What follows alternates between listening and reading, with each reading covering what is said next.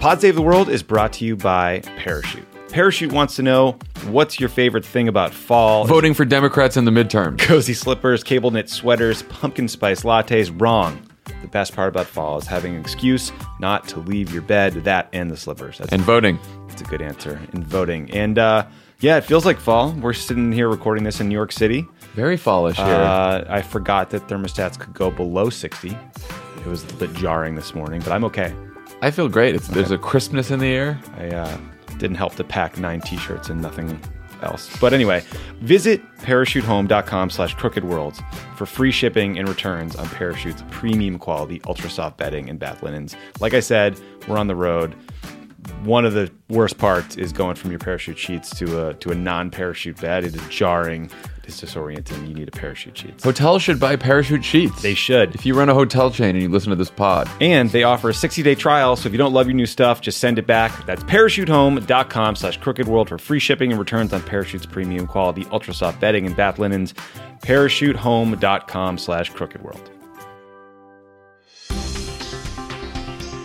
Hey, welcome to Pod Save the World. I'm Ben Rhodes sitting in for Tommy, who is on the road. He will be in Philadelphia for the next Pod Save America HBO show, where he'll also be joined by Chrissy Houlahan, a great candidate we have in Pennsylvania on the Democratic side, uh, somebody who has a national security background, and that's what we'll be talking about today and hearing from a few candidates uh, who both have served either in the military or in national security positions and now are, are taking that into politics and, and hopefully t- helping us take back the House.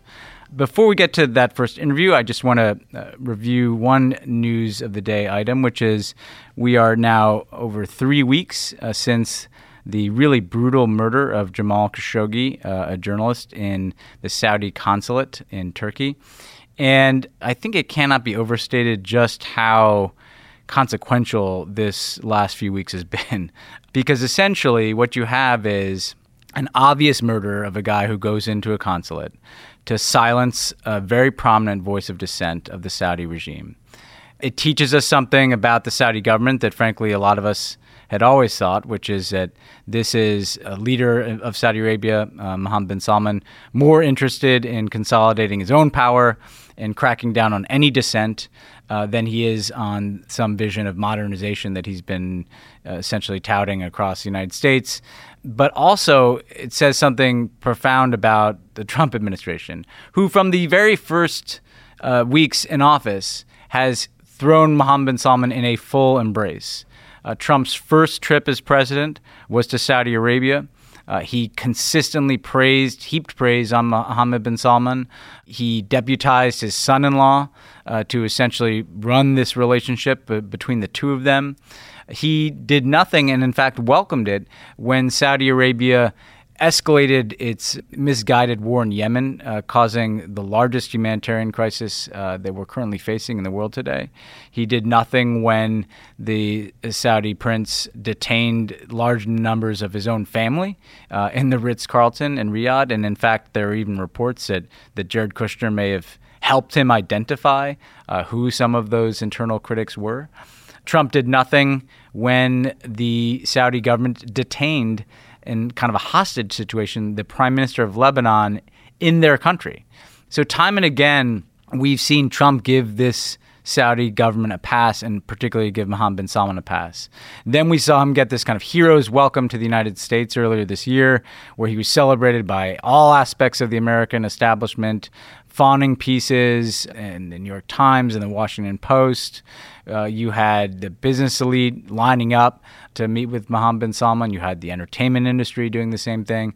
And of course, Trump rolling out this red carpet. So even before the Jamal Khashoggi uh, murder, despite all the warning signs that this young leader, and he's only in his early 30s, that he was moving in a more authoritarian direction and a more belligerent foreign policy direction, despite all of that, we see him being rewarded.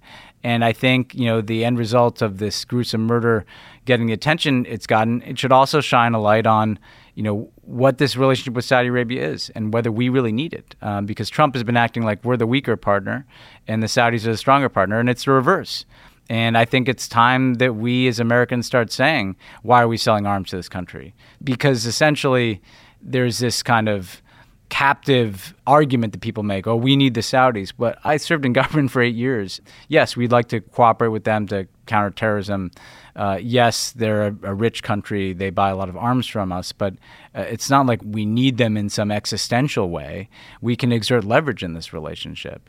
Uh, and frankly, the more we get ourselves off of foreign oil, uh, the less we need them. So hopefully, this can be a clarifying moment, if not for President Trump, for the rest of the country and I will say there are profound consequences just in the rest of the world, seeing the American president not standing up for a journalist who was murdered and not holding this regime to account. It's another chink in our armor. It's another blow to our credibility. That is another reason to vote in two weeks here. Again, I know national security is not front and center, but not having a check on a president who uh, totally abandons our uh, values, who refuses to stand up for uh, journalists around the world. Indeed, calls journalists at home the enemy of the state and then coddles dictators who murder journalists. Congress can be a check on that. Congress can hold him to account. Congress can change the nature of our relationship with Saudi Arabia. That can be done before we have a different person in the White House. Uh, and frankly, just electing a Democratic Congress will send a message to the rest of the world that this is not who we are. The way Trump has been acting is not who we are. Um, the rest of the world, I can tell you, I travel and talk to people, are watching this election very closely. And we can show the world another side of America with how we vote. We can show the world that no, Trump is not who America is, which is what people around the world are wondering since the 2016 election. So, with that, we've got uh, three great candidates coming up. The first is Stephanie Murphy who worked in the Defense Department and then decided to run for Congress in 2016 after the mass shooting at the Pulse nightclub because she was so disgusted with uh, the grip that the NRA had on the politics in Florida and the person that she ran against and beat in a very tough district. Stephanie has a great personal story too, uh, having uh, come here to the United States, uh, fleeing Vietnam uh, on boats with her family, and building a true all American success story here. So we'll hear from uh, Stephanie first about her recent visit to Saudi Arabia and how she's looking at that issue. We are very pleased to be joined here on Pod Save the World by Congresswoman uh, Stephanie Murphy, one of the most exciting, promising, dynamic uh, young members of Congress in the Democratic Party. Also, uh, someone who worked in national security herself before coming into Congress. Uh, so great to be with you, Congresswoman. Thanks so much, Ben, for having me on and for such a kind introduction. well, look, I, I wanted to start uh, just because it's on everybody's mind uh, with the Jamal Khashoggi murder and the response from uh, the Trump White House. But I thought we could start by talking about the trip you took to Saudi Arabia earlier this year, a congressional delegation that you were on. And I, I, just wanted to know if you could share with the listeners the impressions that you took away from that trip, which obviously was right around the time that Mohammed bin Salman, the crown prince, was was really beginning to assert himself more aggressively. Sure. I, I took a trip in January of 2018, so the beginning of this year, with six other Republicans and me. Uh, so I was the only Democrat on the trip, um, and the congressional delegation was led by Speaker Ryan. And we uh, went to the Middle East and met with both King Salman as well as the Crown Prince and uh, some others in the foreign ministry. You know, my impressions were mixed. Um, I think on the one hand, MBS was personally charismatic and friendly, and he spoke about you know his ongoing efforts to grant Saudi women additional rights. They had just been permitted to go to their first soccer game um, shortly before we were there, as well as they were planning on allowing women to drive in, in a few months after our trip. And he also spoke about the need for the U.S. and Saudi to work together to contain Iran and combat terrorist organizations. So on the one hand, I think the delegation uh, really liked hearing those things. On the other hand, I think we were all very well aware of MBS's efforts to consolidate power within the royal family. In fact, while we were there, uh, he was imprisoning members of the Saudi elite at a hotel in Riyadh, and you know he was spearheading the Saudi intervention in Yemen's civil war, and that intervention in Yemen has contributed to a severe humanitarian crisis. I think today we're at 13 million at risk of famine. But it was a mixed impressions, and, and I'll admit that I was probably one of the only members of the delegation to press MBS on human rights issues mm-hmm. and the humanitarian crisis in Yemen. And I'll give Speaker Ryan credit for giving me the space to ask those questions and to express a, a view that uh, was separate than some of my Republican colleagues. Yeah. Did he, you know, bother to respond much to your concerns about Yemen or human rights, or did he kind of blow right through that? You know, his they had just released some amount of humanitarian assistance for Yemen, ah, so he yeah. um, noted that. But really, they he fell back on the argument that Iran is an existential threat Yeah. for um, Saudi Arabia, and as a result, Iran's uh, engagement in Yemen was really uh, the reason why they were pursuing um, uh, their intervention in the way that they were, is that they see Iran as an existential threat. Yeah. Well, it's looking back on the last couple of years, it does strike me to your point that you know they were happy with the election outcome. They they were no fans of Obama. I'm wondering what to what extent you feel like they may have taken the wrong signal, the Saudis, that you know they had almost a sense of impunity that they could do whatever they wanted. They could escalate that war in Yemen even after the humanitarian crisis was out of control. They could ultimately kill this journalist. Do, do you think kind of they may have taken the wrong message from the type of relationship they were building with, uh, in particular, Trump and other parts of the American establishment?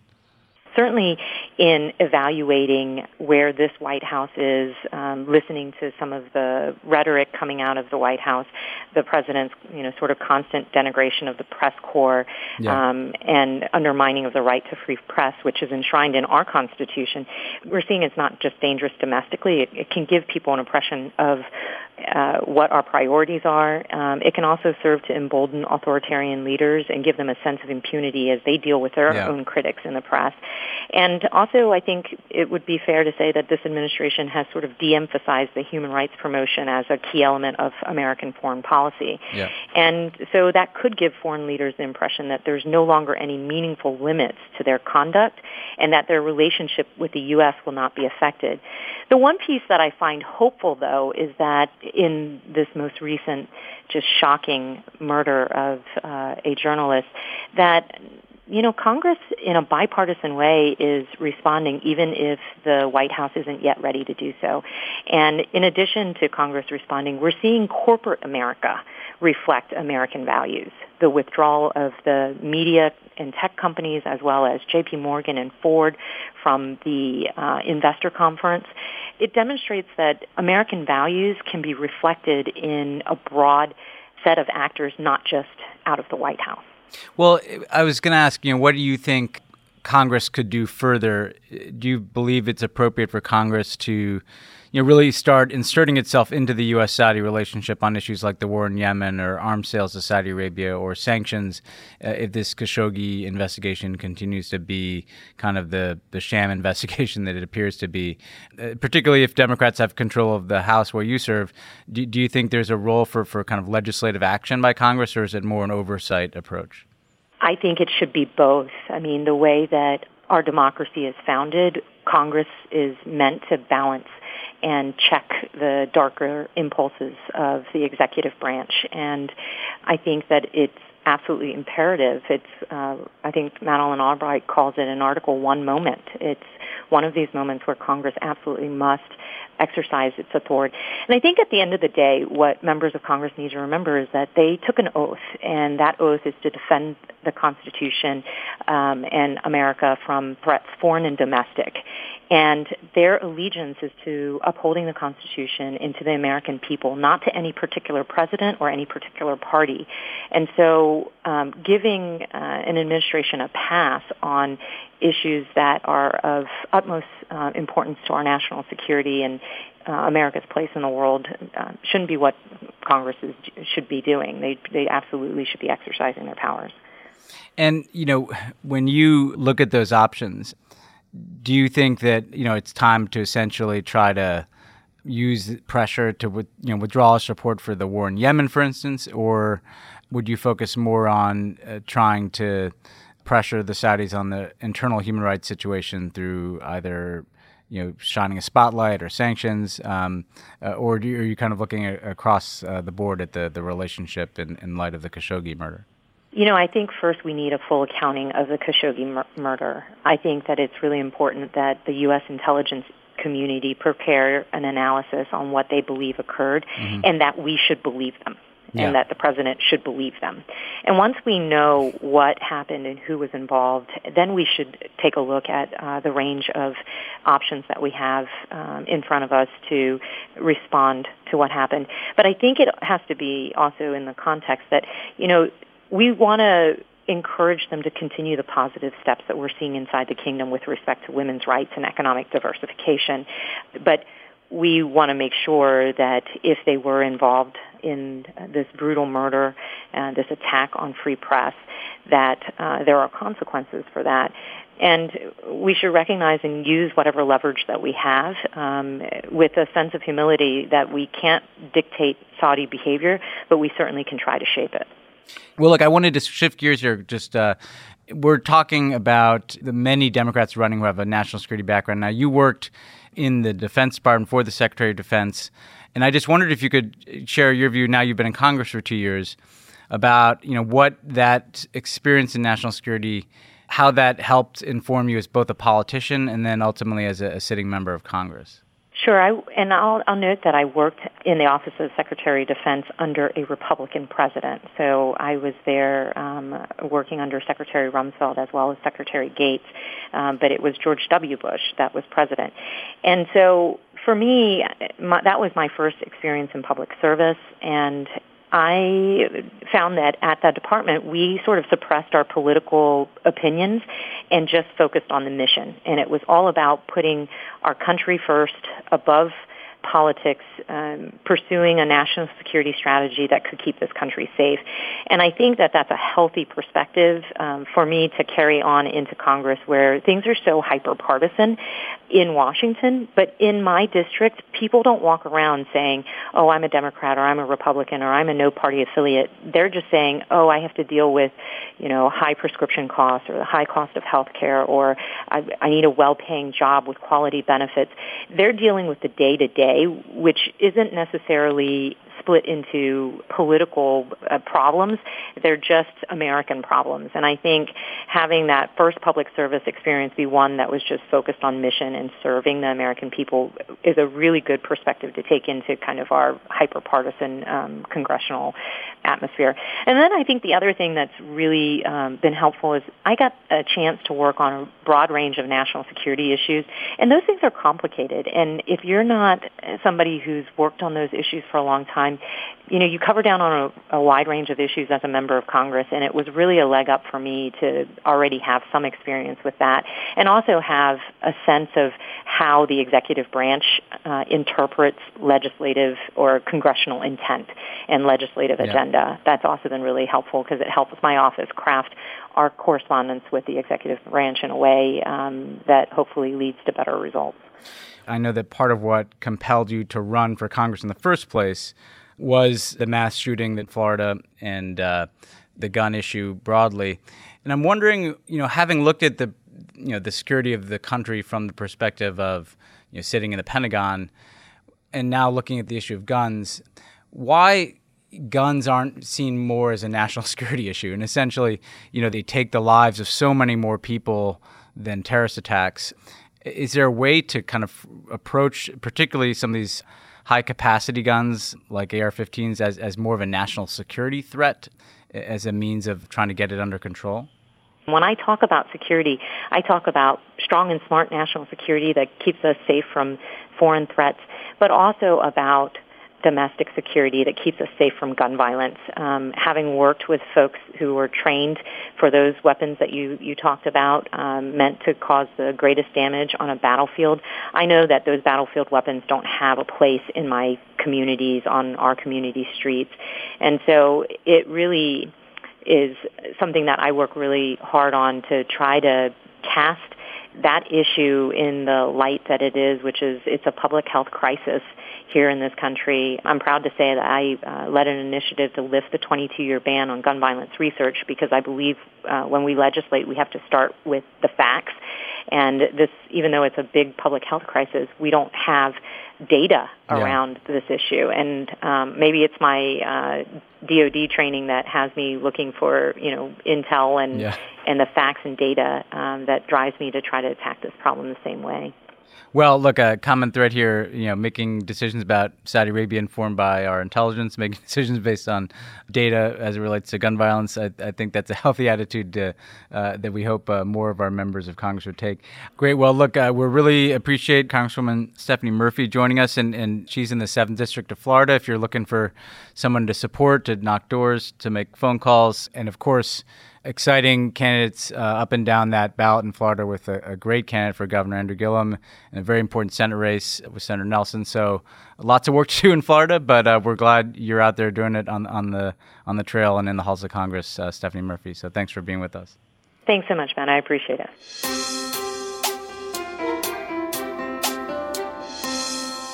John, Pod Save the World is brought to you by the Financial Times. Oh, aren't you fancy? Yeah. The FT, as they call it in the biz, is one of the world's leading business news organizations, recognized internationally for its authority, integrity, and accuracy. Look at that. They even spelled organization with an S and not a Z. Oh, that's fun. So you know Uh, we're talking about the FT. when I was still working on the National Security Council, uh, I went to the FT offices in London with Tom Donilon, and it was very cool. Oh. Just a little shout out me, shout out Tom. Uh, the FT delivers award winning, in depth reporting on a broad range of topics for more than 600 global correspondents. That's a lot. This results in a wealth of expertly crafted journalism covering news and politics, market moving events, careers, culture, and more.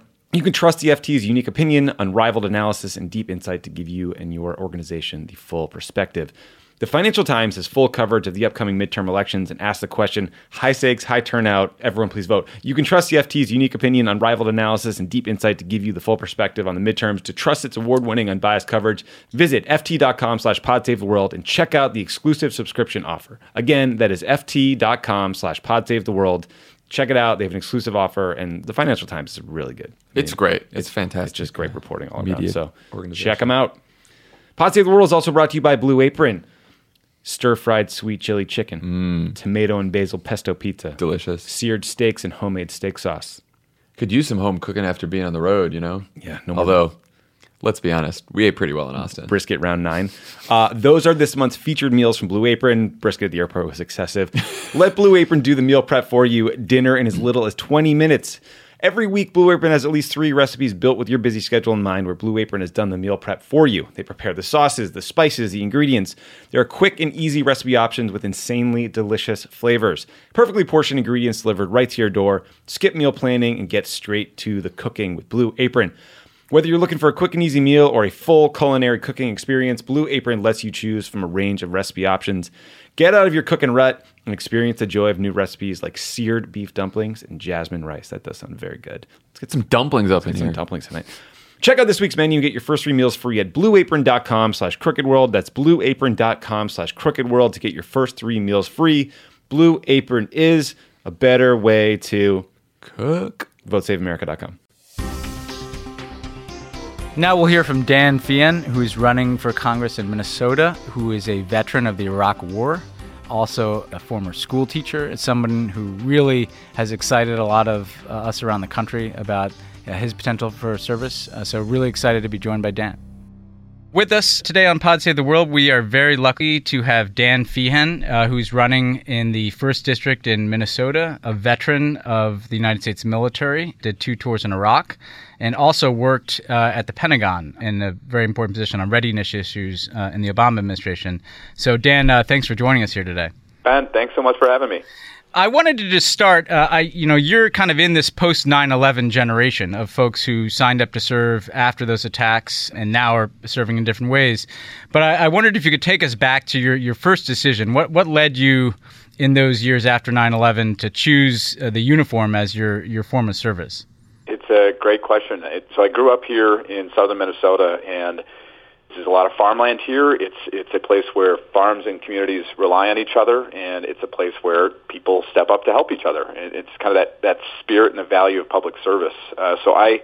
On 9/11 itself, I was a college freshman at uh, Georgetown University in Washington D.C., and so being a witness uh, directly. I mean, the, the Pentagon's just across the river from there. You Yeah. could you could see it burning that day, and that was kind of my my moment to to step forward. And it was with this spirit and sense that it, this is this is a moment for my generation to to step up and, and do something, uh, and not not out of a, a spirit of of vengeance, but out of a spirit of you know, if not me, then who? Uh, knowing Yeah. that it, my country would clearly be going to war and, and wanting to be a part of making sure something like that didn't happen again. Uh, so that that was one of direct experience, but born of the the sense of where I came from uh, in Minnesota at the same time.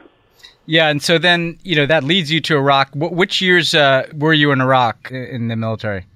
Yeah, 2006, and then again in 2008, kind of the bookend of the of the surge time Yeah. uh, as as an army officer and as an engineer officer. So my my specific uh, job and purpose that first time around was uh, roadside bombs, it was IEDs, Yeah. uh, and trying to figure out at the mo- you know, at the time how to stop them, how to how to find them, how to prevent them from uh, you know hurting and killing both U.S. service members and, and civilians along the way, uh, and then my second tour was as a uh, scout and sniper uh, platoon leader. So it, a different experience, but again in, in combat and uh, at the time trying to just uh, east of Sadr City, uh, trying to figure out how to how to find insurgents, how to how to find them before uh, they could plan further attacks, and uh, and spent a year of my life uh, pretty much only in the working in the dark of night. And again a very tough experience, but working with incredible platoons of soldiers uh, from all different parts of the country, all different types of backgrounds, united in a, in a common purpose. Yeah, and I mean for our listeners, uh, you know, Dan was over there, literally some of the toughest fighting of the Iraq War in 06 and 08. And around Baghdad, uh, some of the toughest areas of the toughest fighting. So this is really in harm's way, as it were. A- a- Dan, you mentioned something that I, I was going to ask, which is, you know, in this day and age of tribalism and division, you know, the military is one of the institutions in the country where people are mixed together, people from all over the country, different uh, races, ethnic groups, religions, political be- beliefs. You know, what do you think you learned about, you know, America uh, by being in that position uh, overseas in harm's way, but with people from different parts of the United States, different backgrounds? Did it change your perspective on on your your country, your district, uh, to be over there with your fellow troops? Yes, absolutely. I mean, the, the U.S. military is is more diverse than the country itself, and it is uh, filled with, with people that you know you you may not have a chance to interact with otherwise in in life. And I think about my first platoon in particular. I mean, I'm I'm 23 years old at the time, and this platoon, I like to think back, and there was there was no consensus on the best uh, energy drink, on the best Yeah. cigarette, Yeah. on the best anything when it came to that. But they're you know put in a place to try to figure out how to stop roadside bombs was this incredibly uniting force in, the, in an ability to kind of put your any differences you might have aside and to do it in a sense that you know even though I was the platoon leader doing so with the ideas of my non-commissioned officers and of making sure people's ideas could come forward and you know I think about that experience every single day because I would, I would go on to I was a, I was a middle school math teacher as well Yeah. uh, for a couple of years and then working in the Pentagon and it was because of that first experience that you you realize that the toughest things in life are done with a group of people that are diverse and who have different viewpoints and your job is still to get something done in spite of that and that certainly was what working in the Pentagon was uh, and that that take that same perspective on on leadership is what I take and hope to take into elected office too because Yeah. I when you look at the House of Representatives today, it is a place of dysfunction. It it is a place where people, where they see disagreement and take no further action. Uh, Yeah. That they are, are satisfied with simply blaming each other and get nothing done. And that that flies in the face of what public service is to me. It, it is the responsibility to get things done on behalf of the people that you are responsible for. Yeah. Uh, and so that's that is was a the most important experience I could have in my early 20s uh, was to have that leadership experience. Yeah, well, and I was going to ask you about you know your decision to run and to run this year.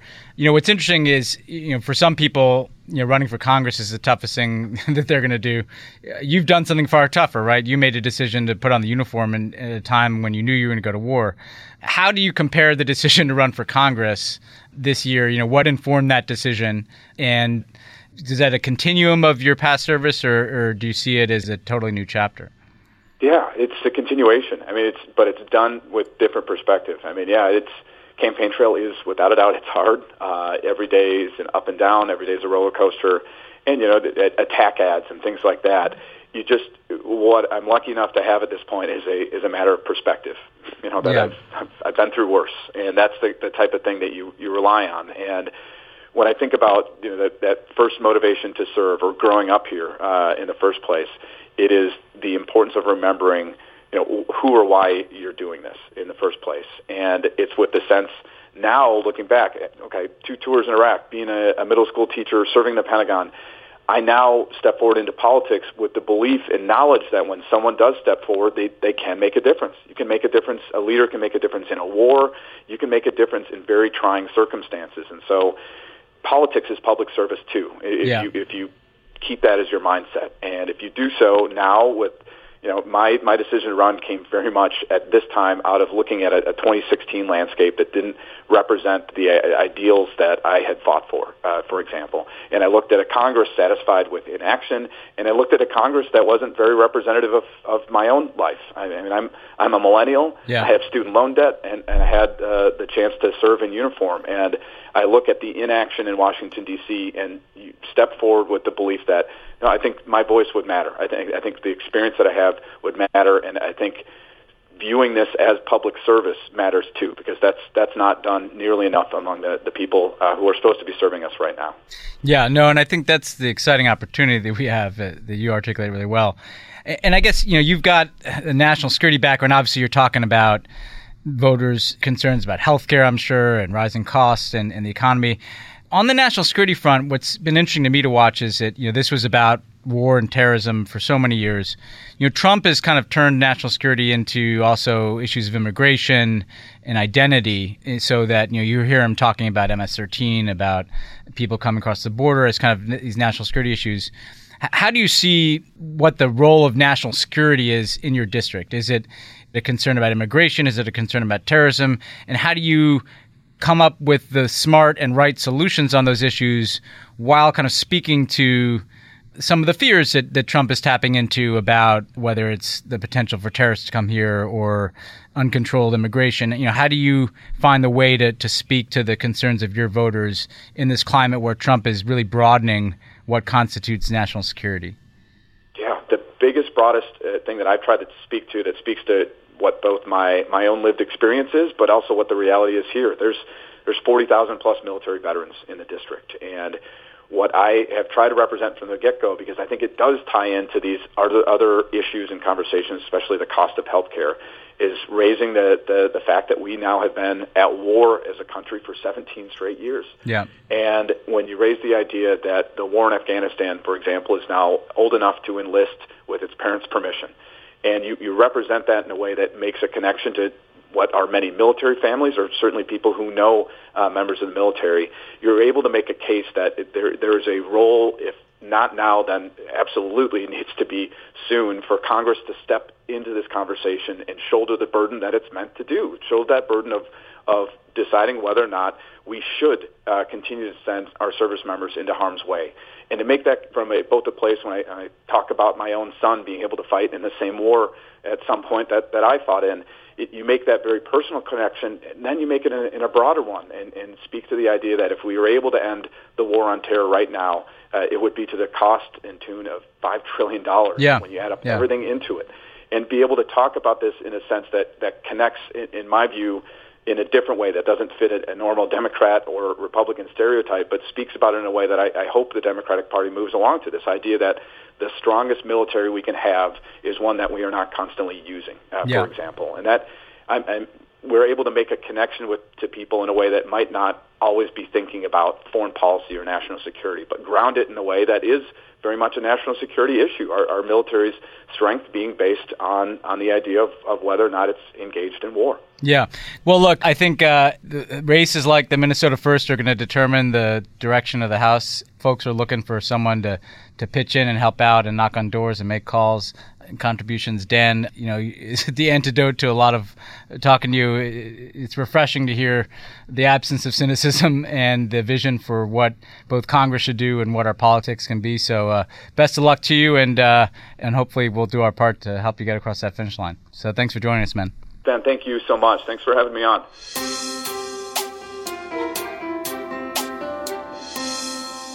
Pod Save the World is brought to you by Quip. Wow, a quip ad without Lovett's sexual innuendos. How will we get through it? One of the most important things we do for our health every day is brushing our teeth, yet most of us don't do it properly. Quip is a better electric toothbrush created by dentists and designers.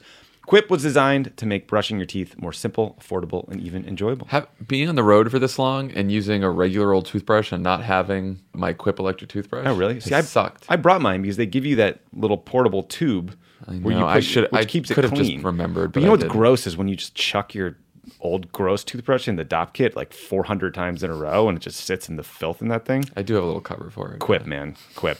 Sometimes people brush too hard. Some electric toothbrushes are too abrasive. This one has a built in two minute timer, which pulses every 30 seconds to remind you when to switch sides, helping guide a full and even clean. See? That was easy. Least you didn't have to. Up to 90% of us don't brush for a full two minutes or don't clean evenly. Quip doesn't require a clunky charger and runs for three months on Oh, time on one charge. Take note, me. Brush heads are automatically delivered on a dentist recommended schedule every three months for just five bucks. Quip is one of the first electric toothbrushes accepted by the American Dental Association and has thousands of verified five star reviews. Say why you love Quip. We've been doing it. I've been doing it because I do. That's why it's the best. They're backed by over 20,000 dental professionals. Quip starts at just 25 bucks, and you can go to getquip.com slash crooked world right now. Get your first free refill pack for free with a Quip electric toothbrush. That's your first refill pack free at getquip.com slash crooked world. Get quip, getquip.com slash crooked world. Check it out. Pod Save the World is also brought to you by Rockstar. Rockstar Games, creators of the critically acclaimed and record breaking Grand Theft Auto series, I remember that. are back with their latest blockbuster, Red Dead Redemption 2. God, I remember playing Grand Theft Auto for like 14 hours in a row and leaving my house and thinking I should like steal a car. Red Dead Redemption 2 is an epic tale of honor and loyalty set in the dying days of America's outlaw era and told across the deepest and most expansive Rockstar world to date. Set in 1899, you play as Arthur Morgan, senior enforcer of the notorious Van der Linde Gang, a group of outlaws on the run as they rob, fight, and steal their way across America in order to survive. It's Rockstar's first game built completely from the ground up for the latest generation of hardware. Red Dead Redemption 2 uses the power of new consoles to create an experience that's not just open, but deeper, more immersive, and more interactive than ever. Whoa. Yeah. Not leaving the house, people. Experience a new kind of story as you live the life of outlaw Arthur Morgan in Red Dead Redemption 2 on sale October 26th for PlayStation 4 and Xbox One. That makes me nervous because that's before the elections, and Lovett is so excited to play this game that Oh, uh, tell- we let's- might lose him for Let's bit. sub in something Okay, that just tells okay. just him. Pre-order now at rockstargames.com slash Red Dead Redemption 2, rated M for mature. And now we'll be joined by Andy Kim, who was a colleague of mine for a time at the White House. Had one of the toughest jobs imaginable. He was responsible for Iraq um, when we intervened there uh, to take the fight uh, to ISIS and to roll back ISIS. I mean, he served in the Pentagon. He's been to Afghanistan to serve, and now he's stepping up to serve in New Jersey, in part because he was so angry at the Republican effort to take away healthcare coverage for people with pre-existing conditions. So happy to join by Andy Kim. Andy, uh, thanks for uh, for joining us here today on Pod Save the World. Thanks a lot, Ben, for having me. So, Andy, why don't you tell us a little bit about your background of service, in particular, like what led you to go down the route of getting into public service and working, in particular, on on national security? What was kind of your decision point and, and motivation for that? Well, I I grew up here in South Jersey, um, you know, right down the road, uh, not too far away from Joint Military Base McGuire Dix Lakehurst. Um, there are a lot of people in this area that uh, work at that joint base, so you know I certainly had a lot of friends uh, growing up whose parents worked at that base or worked in uh, defense industries. So definitely a big part of this district. But growing up in that way, um, you know, I'm my parents were both people that pushed uh, service, public service. My mother's a nurse. Uh, my dad uh, is someone who uh, dedicated his whole life to trying to cure cancer and Alzheimer's. So they always told me this line growing up that service isn't just a job, it's a way of life. And that was something I very much internalized growing up. And for me, I felt like my way to be a best service is in national security. I was in college when September 11th happened, uh, something that was uh, obviously so important for our, our nation, especially for my generation. Being at that time, I really wanted to dedicate my career to tackling these challenges that we faced on foreign policy and on national security. So I ended up getting a Rhodes Scholarship, going and getting a doctorate in international relations, and then joined up at the State Department, worked as a diplomat and a national security official. Um, had the great opportunity to work as a strategic advisor to General Petraeus and General Allen out in Afghanistan. Uh, worked over at the Pentagon, uh, USAID, the State Department, and then uh, ended my time doing two years as the director for Iraq at the White House National Security Council. These were incredible opportunities working under both uh, Republicans and Democrats. Yeah, I guess, you know, I obviously interacted with you a bit when you were at the White House, and you had this tough position of basically having the responsibility for, you know, Iraq and, and parts of the Middle East that were dealing with the rise of ISIS when we had to, you know, put together the coalition to begin to push back against ISIS, but also to intervene in Iraq to prevent, you know, potential genocide against a minority population there, uh, the Yazidis my recollection of that is is getting that sense that if the United States hadn't done something, this whole group of people could have been wiped out, and ISIS could have kind of overrun much more of Iraq. I wonder if you could reflect on that appreciation you get for like the difference that America can play in people's lives on the other side of the world. You know what it was like to have that weight of people coming to you, in this case, people who were threatened by ISIS, and literally asking you to save the lives of their family members and their community members and, and also to deal with this huge threat to our national security, ISIS. You know, how did your view of what America could do in the world change, you know, having to sit in those rooms and, and make those calls? I think about this a lot. When I wrote my dissertation, a lot of my studies was about uh, the U.S. response uh, to different crises, whether that was the Rwanda genocide, uh, Yugoslavia, Srebrenica, and understanding what role the National Security Council can play, what role the White House could play, and then finding myself in a situation, working in the Situation Room, working uh, at the White House on these issues when a crisis occurs of this magnitude, when we see the potential for genocide against the Yazidi people, it was so overwhelming. And having contact with uh, Yazidis who had family members and friends back in Iraq who were being uh, massacred, by being targeted, murdered by ISIS. It was uh, uh, something that just heightened that urgency of what was happening and trying to figure out what best can the United States do to be able to address this genocide that was about to unfold. You know, I remember that day very clearly uh, in early August in 2014 and being in the Situation Room being in the Oval Office, briefing the president on the plan uh, to drop, uh, to do airdrops, uh, humanitarian assistance to tens of thousands of Yazidis on top of that mountain.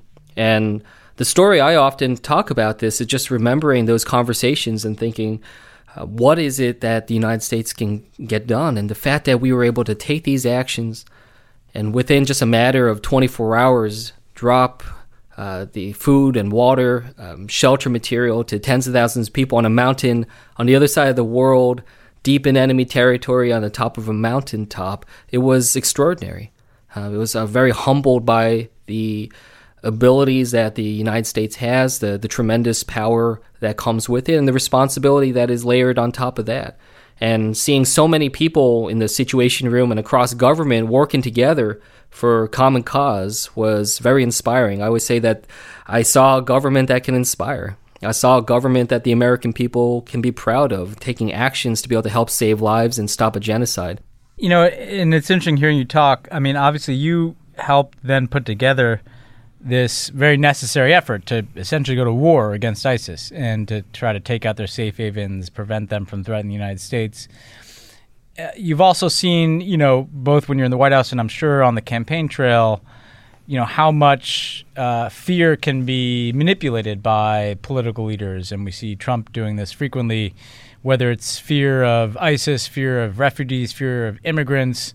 I guess if you could talk about how do you balance the very real need to take seriously threats like ISIS, right? And to say there is something to be afraid of here that we have to take care of versus how that can go too far, and then that can lead to scapegoating whole populations or policies that kind of divide us as Americans. A travel ban comes to mind. You know, what has been your perspective as someone who's been both, you know, policy maker and now a politician about how you get that balance right between doing what's necessary to protect the country, but not having fear being used as something that can divide us in, in ways that you know may be happening in, in your district. Well, looking back to what we were just talking about with the discussions in the Situation Room and the Oval Office, when faced with a genocide of the Yazidi people. I think about that and I remember that you know, at no point during those discussions did anyone ask, is that a Democrat idea or a Republican idea? Yeah. You know, I very much came into national security and was taught that the last place that partisan politics belongs is in national security. And that belief is something I hold very deep inside myself. When I worked out in Afghanistan, no one there asked me if I was a Democrat or Republican. So, this idea that national security can and should be looked at uh, through that very particular lens, devoid of the partisan politics that has consumed so much of our country, so much of our politics in Washington, D.C., to try to have people approach it in that way. I think it's so important. And I think that so many of the other challenges that we're facing, especially on the on the global stage, are getting murky and, and having these problems because of the injection of partisan politics where they don't belong. Yeah, and I think about the other side. You know, there's the national security issues that, as you say, are kind of local because people could be sent to harm's way, or because there's just a, a large uh, population of veterans who care about these things. There's also kind of what America is as a country, who we stand for, and I, I'm wondering. You know, we've obviously all been following the situation with the journalist Jamal Khashoggi. Clearly, seems to have been likely murdered by the Saudi government. You know, you worked on this region of the world, understanding the complexities of dealing with a, a, regime like Saudi Arabia that you know is contrary to many of our values. At times, we share some interest with. At the same time, you're out there talking to Americans about you know how they may be responding to what's in the news. They might not care about that's happening around the world, or maybe they do kind of react with horror at what happened to this journalist. When you look at that particular issue, how important is it, do you think, for the United States to bring its own values into that question of like, what should our relationship be with the Saudis? How should we respond to the murder of this journalist? It's not a bread and butter issue, right, for somebody in, in South Jersey, but it, it is something that matters because it's a reflection of kind of what our values are as a country. You know, how does that inform like your view of, of how the U.S. should respond to an issue like that? How much should we make our values a part of our, our foreign policy, and, and how do we you know, communicate who we are as a country in dealing with such difficult and complicated issues?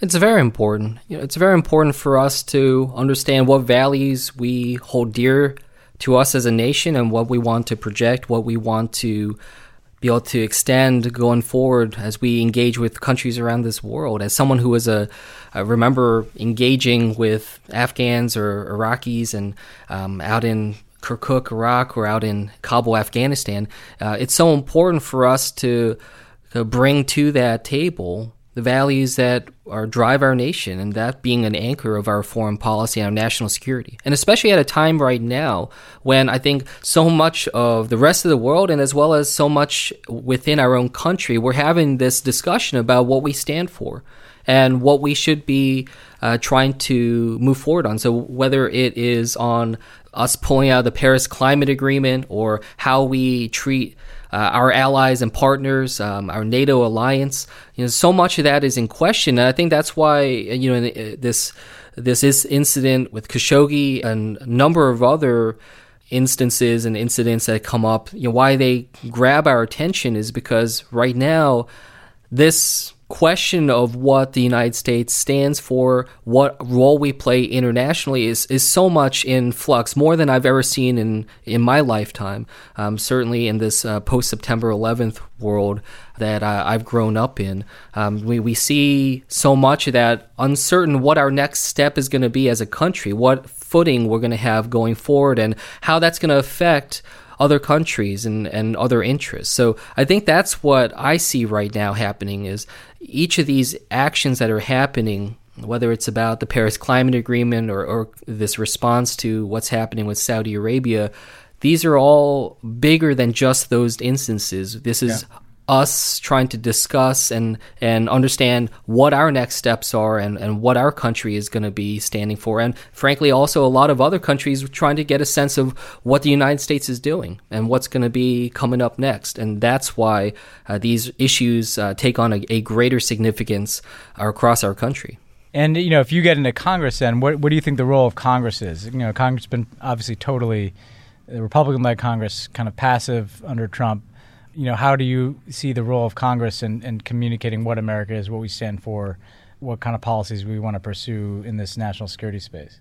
One thing I often think back on is this uh, one moment in the Situation Room that just really lingers in my mind. You know, I remember uh, the the cabinet assembled, briefing the president, President Obama, about uh, a particular operation, and, and I remember as uh, Chairman Dempsey was briefing something, he stopped and said, uh, "You know, but there's no guarantees how this will all turn out." And I remember writing down a line that the, the president said, and at the time I didn't really think too much of its significance, but I remember the president kind of putting his finger on the table and saying, The one thing I never ask for in this room is a guarantee. And I remember writing that down in the margins of my notebook, and it's something that I think about a lot now every single day as I'm trying to understand the role that the United States plays and and particularly on the on the international stage had an idea that you know in the Situation Room or in the White House, you know, arguably the most powerful building in the world, to say that you know, what we can't ask for is a guarantee. It's for me this understand that there's a difference between power and control. You know, there's this difference between understand what what we can influence as a country across the world, and also what a difference between what we can control.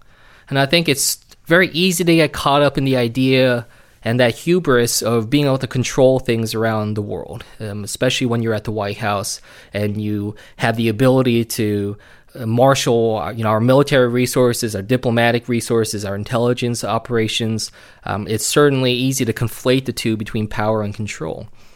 Now, what's important for Congress to play a role, you know, for instance, if elected and, and able to, I'd like to serve on the House Armed Services Committee you know that's a place in which um, you know Congress can act as a check that we can have that type of public discussion and be able to bring a lot of these national security discussions to the American people. That's something that I want to.